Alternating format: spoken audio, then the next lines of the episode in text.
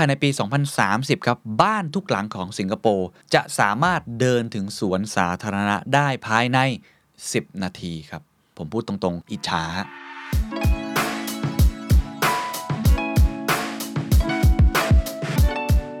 ประเทศยากจนขาดแคลนไร้ทรัพยากรเขาต้องการเปลี่ยนตัวเอง ช่วงเวลาเพียง 50 ปีนะครับ จากวิสัยทัศน์เมืองในสวน City in a Garden ปัจจุบันนี้กลายเป็น City in Nature if you don't manage your waste well, your local population will complain, will, will suffer. And that is at the essence of, of what the government does. This is the Standard Podcast.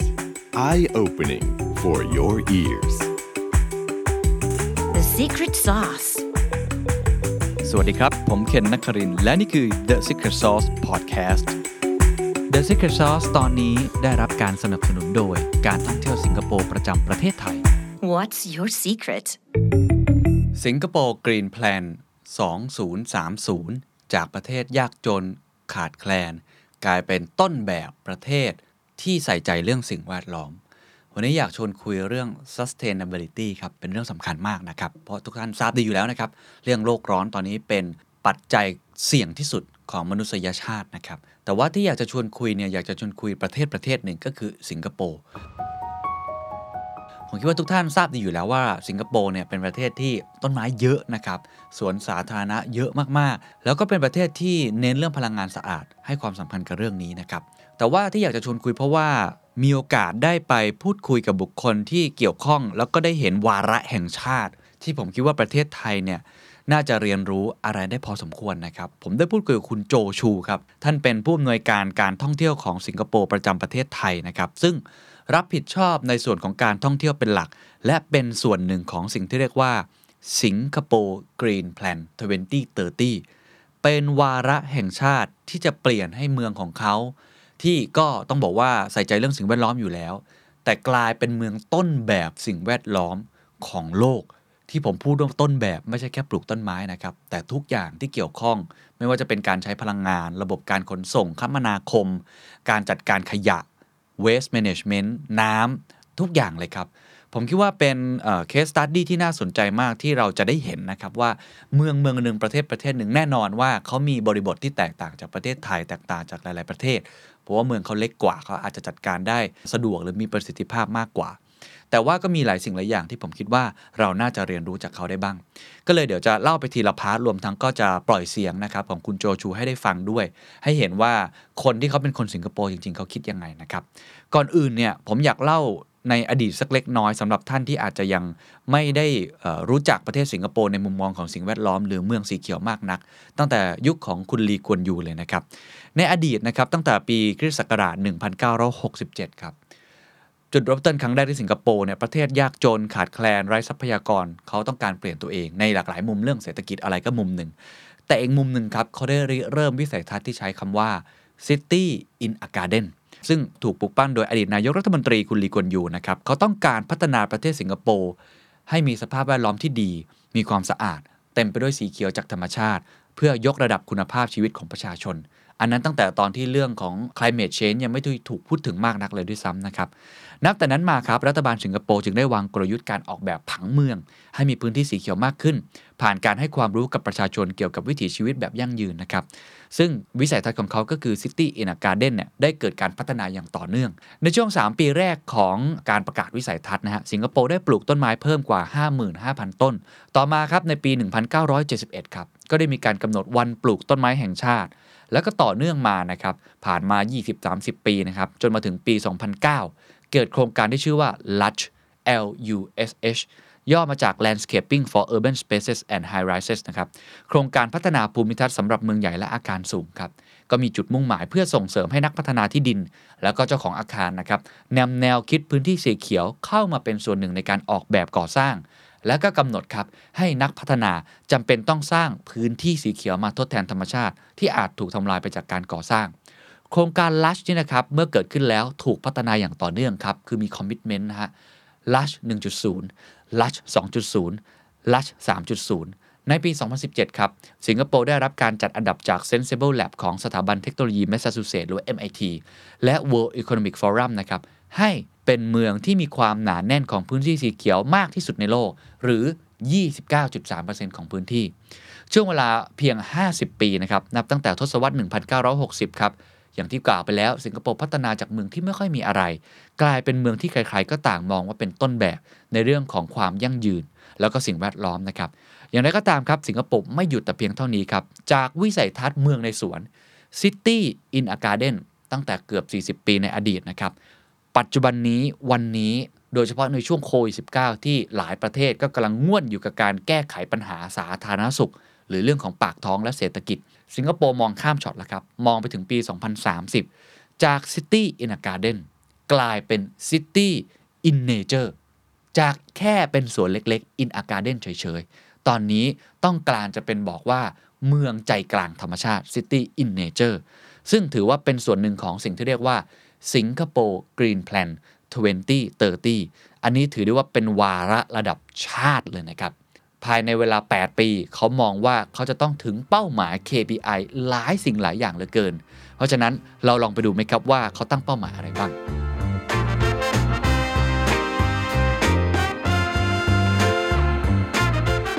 สิงคโปร์กรีนแพนครับหรือที่เขาเรียกย่อๆกันว่า The Green Plan นะครับคือวาระแห่งชาติของประเทศสิงคโปร์ครับ เพื่อขับเคลื่อนสู่การพัฒนาที่ยั่งยืน สอดรับกับแผน Sustainable Development Goal หรือว่า SDGs ของ United Nations องค์การสหประชาชาติ แล้วก็ข้อตกลงทางปารีส เพื่อทำให้สิงคโปร์สามารถบรรลุเป้าหมายระยะยาว แน่นอนครับทุกประเทศออกไปตั้งเป้าหมายเหมือนกันนะครับ ก็คือ Net Zero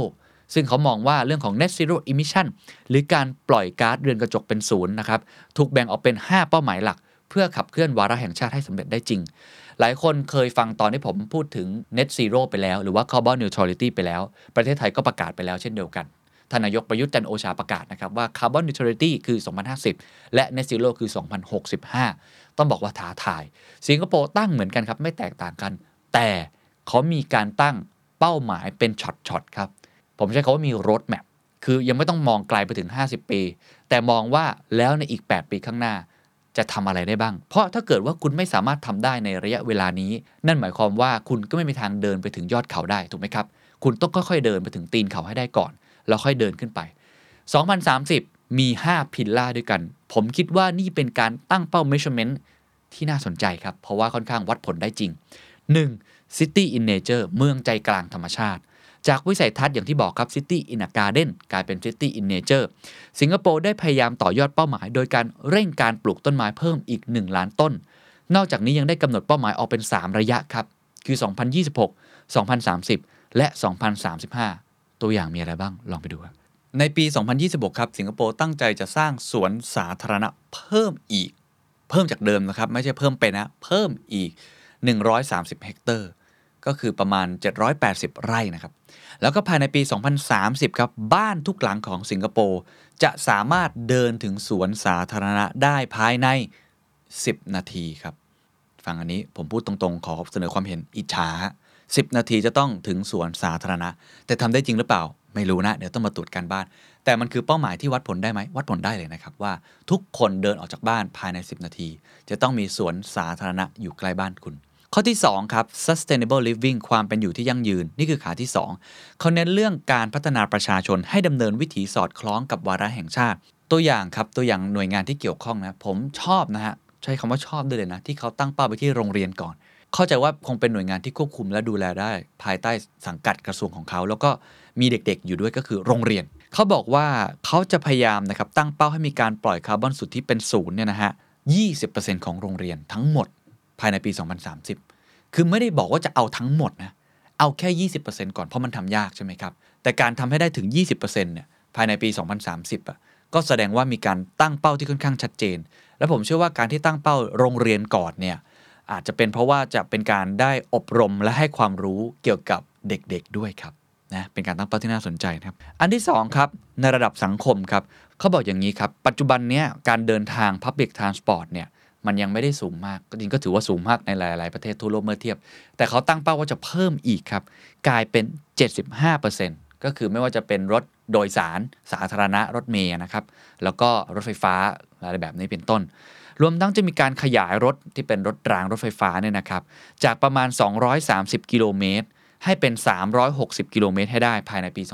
2030 นอกจากนี้ยังมีการขยายเส้นทางจักรยานครับ จาก 460 กิโลเมตร กลายเป็น 1,320 กิโลเมตร ภายในปี 2030 โอ้เพิ่มขึ้นมาประมาณ 2-3 เท่าตัว อันนี้คือตัวอย่างในเรื่องของการคมนาคมนะครับ นอกจากนี้ครับยังมีอีกระดับหนึ่งคือระดับพลเมืองครับเขาตั้งเป้านะครับว่าประชาชนเนี่ยนะฮะจะต้องมีการลดการส่งของเสียและขยะเนี่ยฮะไปยังกลุ่มฝังกบประมาณ 20%ในปี 2026 แล้วก็ เป็น 30%ใน 2030 เห็นไหมคือเขามีการตั้งเป้าที่ practical อะ คือมันมีโอกาสเป็นไปได้จริง มีชัดเจนว่าจะทำภายในปีอะไร นี่อันนี้แค่ข้อที่ 2 นะครับ ข้อที่ 3 ครับ มาดูครับพิลาที่ 3 energy reset ครับ คือการปฏิรูปพลังงาน ตัวอย่างการตั้งหมุดหมายครับเขาบอกว่า 2025 ครับ การลงทะเบียนใหม่ของรถยนต์ดีเซลจะต้องเป็นหมันครับ ยุติลง และหันมาใช้รถยนต์พลังงานสะอาด โอ้โห คืออีก 3 ปีเองนะครับ จะไม่ใช้รถยนต์ดีเซลอีกแล้ว อีกอันนึงครับในเรื่องของตึกนะครับเขาบอกว่าสิงคโปร์ buildings นะครับจะเป็นกรีน 80%ในพื้นที่เรื่องของ gross floor area ในปี 2030 ก็เป็นความตั้งใจของเขานะครับ หรือว่าตัวอย่างอื่นๆนะครับในปี 2030 ครับจะลดการใช้พลังงานนะครับใน housing and development board หรือว่าเป็นหน่วยงานที่เรียกว่าการเคหะของเขานั่นเองนะครับลง 15%แบบนี้เป็นต้นนะครับ อันนี้ในแง่ของพลังงาน อันที่ 4 ครับ green economy ครับเศรษฐกิจสีเขียวนะครับต้องมีเรื่องเงินเงินทองทองเข้ามาเกี่ยวข้องนะฮะเขาตั้งเป้านะครับในปี 2030 เนี่ยจะพัฒนาประเทศให้เป็นศูนย์กลางบริการคาร์บอน หรือเป็น carbon service hub สำหรับ Green Finance เพื่ออำนวยความสะดวกให้กับกลุ่มประเทศแถบเอเชียนะครับได้เปลี่ยนผ่านสู่ความยั่งยืนในอนาคต ตัวอย่างอื่นๆ ก็เช่นในปี 2030 ครับจะเป็น Sustainable Tourism Destination ซึ่งวันนี้ผมจะคุยกับคุณโจชูเรื่องนี้เป็นพิเศษนะครับและข้อที่ 5 ครับ เป็น Resilient Future เป็นภูมิคุ้มกันต่ออนาคตครับจากปัญหาของการเปลี่ยนแปลงสภาพภูมิอากาศก็คือน้ำท่วมนะฮะน้ำทะเลหนุนสูง ถือว่าเป็นความท้าทายสำคัญนะครับ สิงคโปร์ก็เลยให้ความสำคัญกับการออกแบบการป้องกันปัญหาจากน้ำทะเล รวมทั้งเรื่องความมั่นคงทางอาหารนะครับสิงคโปร์เป็นประเทศที่ไม่ได้มีเกษตรกรรมเยอะเหมือนประเทศไทยไม่ได้มีความอุดมสมบูรณ์ในพื้นที่การทำเรื่องของปศุสัตว์อะไรแบบนั้น แต่เขาตั้งเป้าว่า หลังจากนี้ความมั่นคงด้านอาหารนะครับก็คือเรื่องของ nutritional needs ทั้งหมดของประเทศ จะต้องผลิตในประเทศตัวเอง 30% ก็เป็นความตั้งใจของเขานะครับ อันนี้เป็นแผนเรื่องของ resilient นี่คือทั้งหมดนะครับที่เห็นนะครับ5พิล่าหลักๆ ด้วยกันนะครับ ที่เขาพยายามจะตั้งใจให้เป็นสิงคโปร์ Green Plan 1 City in Nature 2 Sustainable Living นะครับ แล้วก็3ครับเรื่องของพลังงานนะครับ Energy Reset 4 Green Economy 5 Resilient Future นะครับ ในส่วนนี้ครับผมจะเริ่มต้นคุยกับคุณโจชูนะครับ โดยคำถามแรกคือภาพในอนาคต หรือว่า ultimate goal เป้าหมายสูงสุดคืออะไร ลองไปฟังเสียงกันครับ In 2030, I, I would say it's actually a lot of technological advancements uh, and also improving the lives of people, not just the locals, but also visitors. Anyone that goes into that particular place or space and uses it, whether is it you are visiting to Singapore, you come into to Singapore yourself, you can enjoy the parks, you can enjoy the public transport system and everything, all of the offerings that we have in Singapore is actually meant for both the locals and visitors. And what the Singapore Green Plan actually kind of also charts out or also highlights is also the living together with nature, with the ecosystem itself. So not just you know humans and and all of our public transport and, and cars and buses and all, but also to also kind of make sure that whatever that we are developing, there is enough space and biodiversity. So so there is accessibility to to parks, uh, green spaces within the city itself. Uh, that is, I think, the ultimate goal that we want to achieve. นั่นคือภาพฝันของเขาครับ คือเมืองอยู่ร่วมกับธรรมชาติอย่างเรียกว่าสมบูรณ์แบบนะครับ ก็เลยต้องถามต่อแล้วว่า ภาครัฐมีการสนับสนุนอย่างไรให้เป็นรูปธรรมนะครับ เขาตอบอย่างนี้ครับ เขาบอกว่าในการขับเคลื่อน plan นี้นะครับที่เป็นภาพใหญ่ภาคเอกชนหรือหน่วยงานย่อย จะต้องมีแผนของตัวเอง แตกต่างกันไปตามแต่ละหน่วยงานที่รับผิดชอบ รวมถึงเงินทุนซึ่งภาคเอกชนสามารถยื่น grant หรือว่าขอรับทุนเพื่อไปพัฒนาแผนของตัวเองได้เขายกตัวอย่างครับ เช่น ถ้าเกิดว่าคุณทำธุรกิจโรงแรมนะครับ แล้วต้องการยกระดับเพื่อให้สอดคล้องกับสิงคโปร์ Green Plan ด้วยการปรับปรุงระบบปรับอากาศ ให้มีการใช้พลังงานหมุนเวียนก็ยื่นขอรับทุนจากภาครัฐได้ แน่นอนครับ ทุนที่ได้รับอาจจะไม่ครอบคลุมงบประมาณทั้งหมด แต่ก็สามารถช่วย subsidize ค่าใช้จ่ายในการดำเนินงานบางส่วน แล้วทำให้แผนพัฒนาเป็นจริงได้ง่ายยิ่งขึ้นนะครับ Each one of us will actually have different plans and and funds that the private sector can tap onto. uh, so they can actually apply for these grants. Uh, and as long as it's being approved, and they, for example, if a hotel wants to be more sustainable in terms of their uh, upgrading of their, let's say, air conditioning system to make it more efficient, uh, then they can actually apply for grants to do that. Yeah, it will not be a full, uh, full coverage of course, but it will actually off- offset some of their their uh, implementation costs itself. หัวข้อต่อมาครับจะพูดเรื่องการท่องเที่ยวเลย คืออยากรู้ว่าไอตัวเมืองที่เป็นเมืองแห่งธรรมชาติ เรื่องของความยั่งยืนเนี่ยมันเกี่ยวอย่างไรกับการท่องเที่ยวนะครับสิ่งที่คุณโจชูตอบนะครับซึ่งก็เป็นการต่อยอดจากผมเชื่อว่าเป็นภาพจำของคนไทยเหมือนกันนะคือสิงคโปร์เป็นเมืองสะอาดเนาะมีเรื่องของการห้ามเคี้ยวหมากฝรั่งอะไรต่างๆนานานะฮะแต่คุณโจชูตอบ 2ส่วนนะครับว่าไอความยั่งยืนเนี่ยมันเกี่ยวข้องอย่างไร อันหนึ่งก็คือเรื่องของหลังบ้าน waste management อันที่ 2 คือหน้าบ้านก็คือเรื่องของสถานที่ท่องเที่ยว ไปข้อแรกก่อนครับ waste management เขาบอกครับว่าสิงคโปร์เนี่ยถือเป็นประเทศที่มีความทรงจำฝังลึก ว่าเคยเป็นชาติที่ขาดแคลนมาก่อน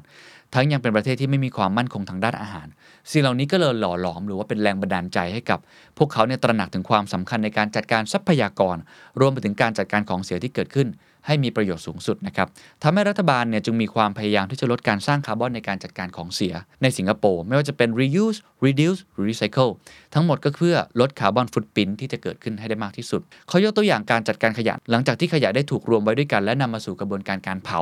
จะก่อให้เกิดพลังงานความร้อนขึ้น สิงคโปร์เองครับก็จะพยายามนำพลังงานความร้อนดังกล่าว กลับมาใช้ให้เกิดประโยชน์สูงสุด นอกจากนี้ในส่วนของขยะที่ถูกเผาไปนั้น ก็จะสามารถนำมาเป็นแหล่งทรัพยากรให้กับพืช ซึ่งนี่เป็นหนึ่งตัวอย่างของการจัดการ waste management บนเกาะทางตอนใต้ของสิงคโปร์ซึ่งถือเป็นหนึ่งในความสำเร็จของการจัดการขยะเลยนะครับ อันนี้คือหน้าบ้านที่เกี่ยวข้องกับการท่องเที่ยว เพราะฉะนั้นมาเมืองก็จะสะอาด และการจัดการขยะที่ตัวนักท่องเที่ยวอาจจะมองไม่เห็นเนี่ย ก็มีการจัดการที่เป็นระบบมาก แล้วกลับมาใช้พลังงานอะไรต่างๆ แต่อันที่ 2 ที่น่าจะเห็นชัดเจนแล้วผมคิดว่าอาจจะเป็นไฮไลท์เป็น destination นะครับ คือมีการปรับโฉม นะครับแปลงโฉมสถานที่ต่าง ๆ ในสิงคโปร์เนี่ยจากที่ที่ก่อนหน้านี้อาจจะเป็นที่ในเชิงอุตสาหกรรมด้วยซ้ำกลายเป็นที่ที่เกี่ยวข้องกับธรรมชาติเลย เช่น ถนนออชาร์ด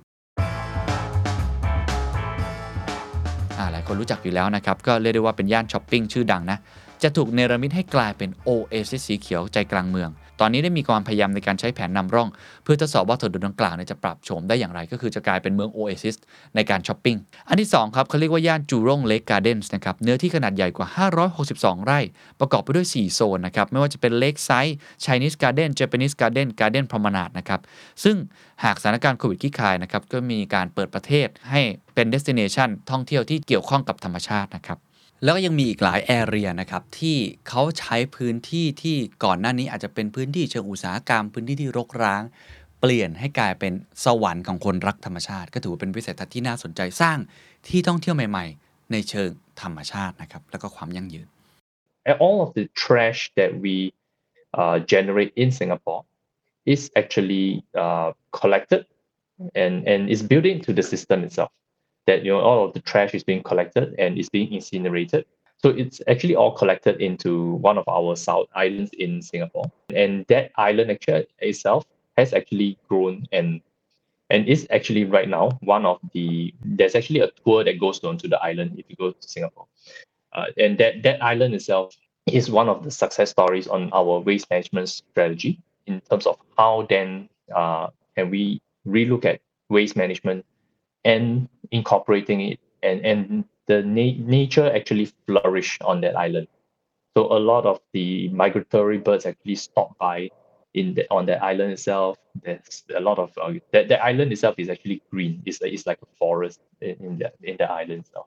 What about i would say what about the the front end about the obvious thing that thais tourists can see? For example i heard that there are many more attractive new destinations we have a Orchard Road revamp plans to revamp the whole of Orchard Road to create much more green corridors along the, the Orchard Road itself. So currently, uh, Orchard Road, the shop is a shopping belt with a lot of malls. So we are actually trying to incorporate more and more green spaces. Uh, and there was pilot plans uh, and even trials pre-COVID to, to pedestrianize the entire Orchard Road. So right now, I would say the, the road itself is of course more for motorists, for, for vehicles, for transportation, but also the way that we can reuse that space So that is one one example on what visitors will be able to see in the future. Another area within Singapore that is for visitors, I would say both local visitors and foreign visitors, will be the Mandai Wildlife Reserve area. So Mandai is is an area slightly to the north of Singapore. It's right in the middle of a nature reserve. Uh, so so the entire area is is filled with uh, the large forest, and, and that has been untouched. Uh, except for this particular developmental area uh, called uh, where the Mandai Zoo, Night Safari, and River Safari, uh, or what they were used to call. And the, the bird park that is currently located in the the west part of Singapore, Jurong Bird Park, will be relocated into this Mandai area too. Birds are one of the most sensitive creatures to change of environment so that's why uh, if if the the air is bad you know if the you know is polluted and all that the birds will actually suffer and, and will actually die so so that is something that is i think one of the most crucial things of why uh, the bird in this move itself uh, is actually uh, one of the i think what what they were very very worried about คำถามต่อมาที่ผมถามครับ ผมก็ถามว่า ไอ้ green เนี่ย หรือ sustainability มันมีความสำคัญอย่างไรกับนักท่องเที่ยวหรอ สมมติผมจะไปท่องเที่ยวสิงคโปร์ ผมเกี่ยวอะไรด้วย ทำไมผมต้องใส่ใจเรื่องนี้ หรือสิงคโปร์มองเรื่องนี้ยังไง คุณโจชูตอบคำถามที่ต้องบอกว่าผมค่อนข้างประทับใจนะครับเขาบอกอย่างนี้เขาบอกว่าถ้าผมเดินทางไปสิงคโปร์เนี่ยจากประเทศไทย การเดินทางที่ผมใช้คือเครื่องบินครับ เครื่องบินคือ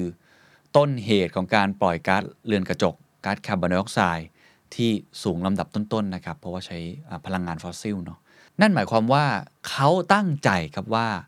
นักท่องเที่ยวที่มาเที่ยวครับ เขาจะพยายามช่วยลด carbon footprint ให้กับตัวผมด้วยที่ไปเที่ยวในเมืองของเขาในทุกๆ touchpoint ตัวอย่างเช่นในโรงแรมที่พักครับเขาจะตรวจสอบว่าพลังงานที่คุณได้ใช้ไปนั้น เหลือทิ้งน้อยที่สุดแล้วหรือไม่ แล้วขยะที่คุณสร้างขึ้นครับ จะถูกนำกลับมาสร้างพลังงานต่อได้อย่างไร การเดินทางครับจะสามารถช่วยลดการปล่อยคาร์บอนได้มากแค่ไหน คือคุณโจชูบอกว่าโอเค คุณอาจจะเดินทางมาด้วยเครื่องบินแต่อย่างน้อยทุก ๆ การเดินทางในเมืองสิงคโปร์ของเขา นั่นเป็นสาเหตุที่ทำให้ภาครัฐให้ความสำคัญกับการขนส่งสาธารณะเป็นอย่างยิ่ง เพราะถ้าเกิด transportation ในเมืองเอง ลดการปล่อยก๊าซคาร์บอนไดออกไซด์ได้ได้อย่างมีนัยสำคัญ ก็เท่ากับว่าเป็นการช่วยนักท่องเที่ยวอย่างผมเอง ในการลดคาร์บอนฟุตพิ้นให้ได้มากที่สุดผมก็เลยถามต่อว่าเฮ้ยอันนี้มันดูเหมือนเป็นสิ่งที่ ผมอยู่เมืองไทยเนี่ยผมอาจจะมีคาร์บอนฟุตพิ้นเยอะกว่าตอนที่ผมไปสิงคโปร์ด้วยซ้ำใช่ไหมเนี่ยเพราะฉะนั้นสิงคโปร์เนี่ยมีหน้าที่นี้ในการช่วยทำเขาเลยบอกว่าไม่ใช่หน้าที่ใหม่ในมุมมองของเขา นี่คือหน้าที่ปกติของรัฐบาลในการช่วยนักท่องเที่ยวลดคาร์บอนฟุตพิ้นซึ่งควรจะให้ความสำคัญอยู่แล้ว เป็นแก่นแท้ของรัฐบาลที่ต้องดูแลประชาชนรวมทั้งผู้มาเยือนในทุกๆประเทศที่มา in the hotel that you stay in to make sure that the the the energy that is being generated and being consumed uh, is is to a minimal uh, the it's actually from green green sources in sense. The production of energy itself is uh, the carbon footprint itself is actually minimized as much as possible. The the trash that is generated is being recycled as much as possible and, and the waste that is generated and all that. Okay so so at every point uh, the the food that you are getting and that you're consuming in singapore the amount of uh, carbon emissions from that the from all the way from you know pushing for from farm uh, as much as possible to have farm to table. But of course, uh, in Singapore itself, we don't really have a lot of farms. So, so some of this initiative uh, are being put together to in terms of the food aspect, in terms of your your accommodation, your transport. So that's why the the Singapore Green Plan itself, in terms of the infrastructure, in terms of the planning, and when we were relooking at this, uh, is also in terms of what then, how will the impact at, at each and every point itself. คำถามต่อมาที่ผมถามแน่นอนครับ คือคำถามว่าอะไรคือความท้าทายใหญ่ที่สุดนะครับในการทำแผนนี้เพราะว่าโอแผนดูสวยหรูมาก เป้าหมายอะไรดูน่าสนใจ มีการวัดผลที่ดูดี แต่ว่าไม่ได้บอกว่าจะประสบความสำเร็จ execution คืออะไร เขาบอกว่าสิ่งที่ยากที่สุดคือการสื่อสารครับ เพราะว่ายิ่งเป้าหมายนี่มันใหญ่มาก เขาพูดบ่อยมันคือมันคือ the whole nation agenda เป็นเป้าหมายใหญ่ของทั้งประเทศเนี่ยซึ่งทุกคนต้องทำร่วมกัน เพราะฉะนั้นเนี่ยมันเลยยากที่จะให้หน่วยงานทุกหน่วยงานทำร่วมกันได้ เขาก็เลยบอกว่ากุญแจสำคัญที่จะขับเคลื่อนแผนนี้ให้ได้คือการ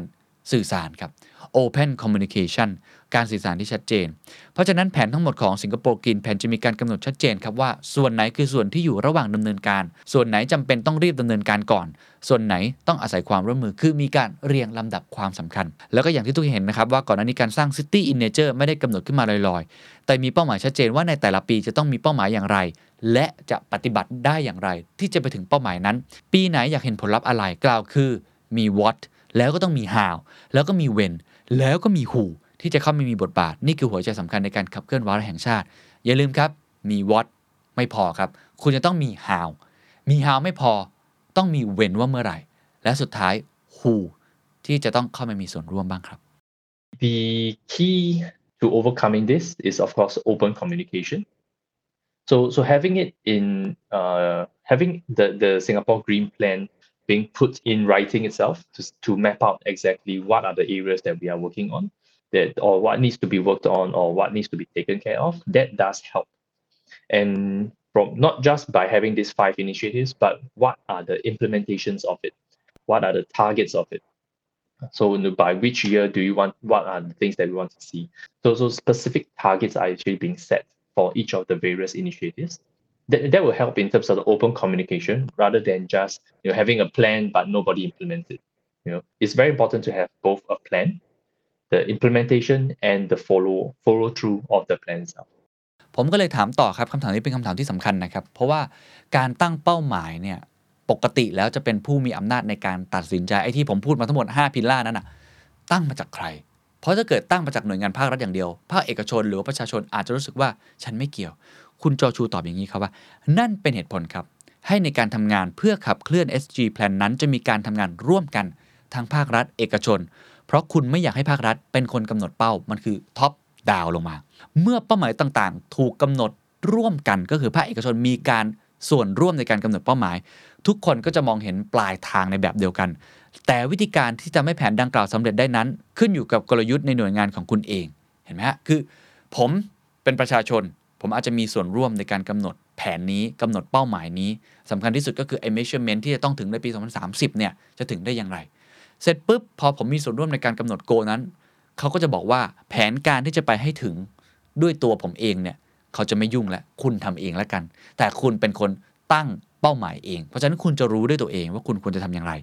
ดังนั้นครับทุกหน่วยงานจะมีแผนหลักคือ SG Plan ที่มีระยะเวลาประมาณ 10 ปีก็คือ 2030 แต่หลังจากนั้นหน่วยงานต่างๆ จะ break down ลงมาเป็นแผนของตนเอง ในระยะ 5 ปี ในระยะ 2 ปี หรือ 1 ปีโอ้อันนี้เหมือนการทำงานในภาคเอกชนเดอะสแตนก็ใช้แผนนี้มานานนะ แบ่งไปตามหน่วยงานที่ตั้งเป้าในแบบของตัวเอง เขาเลยบอกว่านั่นทำให้การบรรลุเป้าหมายระยะยาวที่ต้องใช้การเคลื่อนทับทั้งองค์คาพยพนั้น สามารถเคลื่อนไปพร้อมกันได้ แม้จะเคลื่อนไหวกันคนละท่า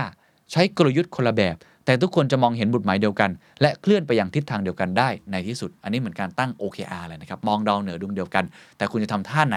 ให้ไปถึงเหมือนกันนั้น แล้วแต่คุณเองเลยครับ It's a whole of nation movement. You will need to have the ownership by the different various parties to to also set their own targets because you don't want a target to be set by the government on you. Okay? So it is actually there were consultations across the government uh, on each of the different ministries and, and statutory boards and all that on what will be your targets for the SG Green Plan. That that actually helps in terms of the buy-in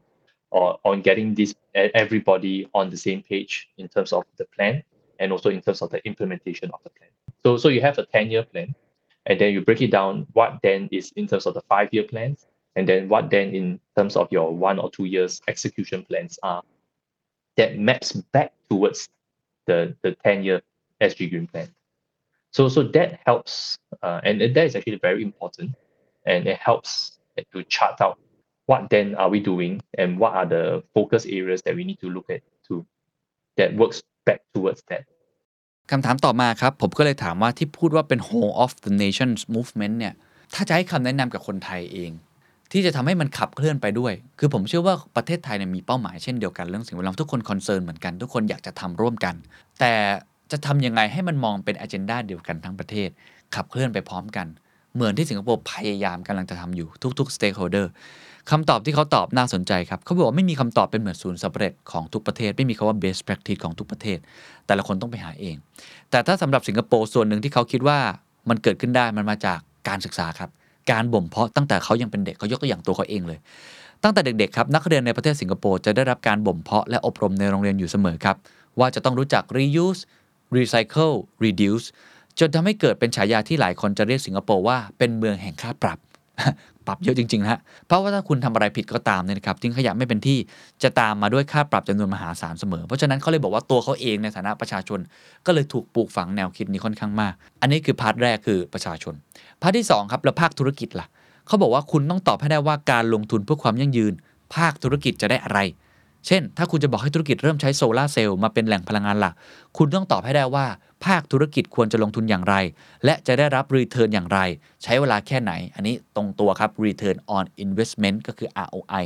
จึงเป็นที่มาของความท้าทายสำคัญครับ นั่นก็คือทำให้แต่ละฝ่ายกล้าที่จะออกจากคอมฟอร์ทโซนของตัวเอง แล้วตัวภาครัฐนะครับจะต้องมีบทบาทในการโน้มน้าว กล่าวถึงประโยชน์ที่จะได้รับ และวินาทีนั้นเองครับต้องใช้ Open Communication คือการสื่อสารที่ชัดเจน เปิดกว้าง เข้ามามีบทบาทอย่างมากอย่างยิ่งนะครับ ก็คือคุณจะต้องทำให้เห็นภาพว่าภาคเอกชนอะ ทำไมต้องทำสิ่งนี้ ซึ่งผมคิดว่าประเทศไทยเห็นละ แต่ 2 ต้องมีการโน้มน้าว เช่นให้ incentive ให้บางสิ่งบางอย่างทำให้เขาได้รับผลประโยชน์สิ่งนี้ benefit ทั้งในแง่ของ profit people หรือว่า planet รวมทั้งประเทศด้วย และตัวเขาเองด้วย แล้วก็มีการสื่อสารอย่างชัดเจนมากขึ้น อันนี้เป็นสิ่งที่เขาพยายามจะบอกนะครับ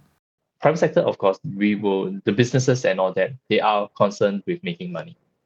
So to get their buy-in, you definitely need to make sure that whatever implementations or whatever solutions that you come up with must make economical sense. If you're asking them to install solar panels,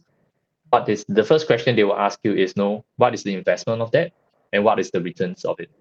So they must be able to see bottom line, uh, how it affects them in the bottom line before they will actually commit to even putting in their monies to do that particular implementation to work towards a sustainable uh, development. The most difficult challenge, I would say, is to get people out of their comfort zone to, to change for the better. And to do that, you need to get their buy-in. You need to be able to convince them to that you know this this particular change that we're asking you to do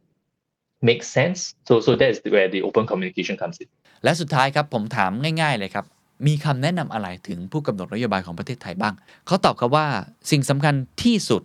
ที่จะทำให้ถึงเป้าหมายนี้ ทุกคนมีเป้าหมาย แต่สิ่งสำคัญกว่าคือcommitment ครับ